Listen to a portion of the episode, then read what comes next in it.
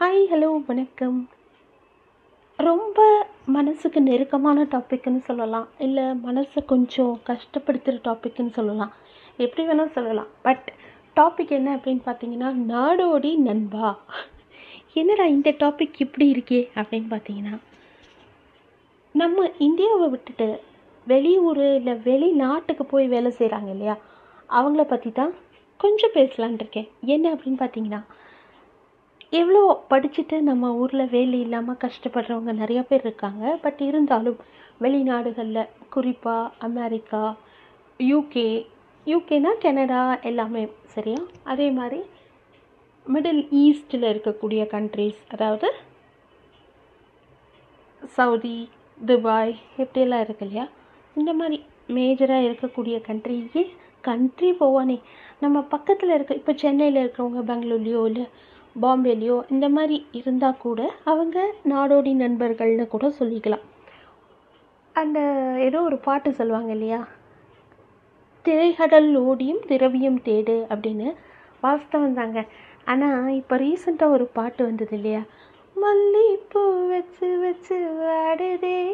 அந்த பாட்டில் அந்த ஒரு டீம் ஆஃப் பாய்ஸ் வந்து பா கேட்பாங்க.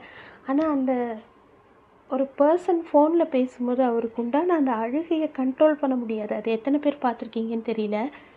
அந்த மாதிரி தான் நிறைய வெளிநாட்டில் இருக்கக்கூடிய வெளியூரில் இருக்கக்கூடிய அப்பாக்கள் அண்ணன்கள் தம்பிகள் மகன்கள் எல்லாருமே கஷ்டப்படுறாங்க. தங்களோட குடும்பத்தை விட்டுட்டு போய் குடும்பத்துக்காகவே கஷ்டப்படுறவங்க எத்தனையோ பேர் இருக்காங்க. எனக்கு தெரிஞ்ச வரைக்கும் நிறைய பேர் இருக்காங்க. ஆனால் அதனால என்ன அப்படின்னு பார்த்தீங்கன்னா அவங்களுக்கு வந்து கான்ட்ராக்ட் மாதிரி போட்டுறாங்களா? குறிப்பிட்ட காலம் வரைக்கும் அவங்க இருந்தே ஆக வேண்டிய கட்டாயத்துக்கு தள்ளப்படுறாங்க. திடீர்னு நினச்ச உடனே பாண்டை பிரேக் பண்ணிவிட்டு அவங்களால வர முடியாது. அப்படியே இருந்தாலும் டபுள் ட்ரிபிள் த அமௌண்ட் கொடுக்கணும் அந்த ஊர் பணத்து பிரகாரம். அப்போ நீங்கள் இந்தியாவில் அதை கேல்குலேட் பண்ணிங்கன்னா எவ்வளோ ஹியூஜாக வரும் இல்லையா? நம்ம இத்தனோட்டு பொருளை கூட நம்ம ஆஹா அப்படின்னு பார்க்குறோம் வெளிநாட்டிலேருந்து யாராவது வந்தாங்கன்னா அவங்க சேஃபாக வந்திருக்காங்களான்னு யாருமே யோசிக்கிறதில்ல. ஆனால் அவங்களுக்குள்ள வேதனை வந்து எவ்வளவோ இருக்கும். அதை அவங்க வெளிக்காட்டிக்க மாட்டாங்க. பட் அவங்களுக்கு ரொம்ப நெருக்கமானவங்க கிட்ட மட்டும் வெளிக்காட்டிப்பாங்க. பட் நான் என்ன இப்போ சொல்ல வரேன்னா வெளிநாட்டில் இருக்கிறவங்க உங்களோட தொடர்பில் இருந்தாங்கன்னா பேசுங்க. அவங்கக்கிட்ட மனமிட்டு பேசுங்க. உங்கள் ஃப்ரெண்ட்ஸோ ஃபேமிலியோ யாராக இருந்தாலும். ஒரு குறிப்பிட்ட காலம் வரைக்கும் அவங்க அங்கே இருக்காங்கன்னா சேஃபாக சந்தோஷமாக இப்போ இருக்கக்கூடிய காலகட்டம் ரொம்ப மோசமாக இருக்குங்க.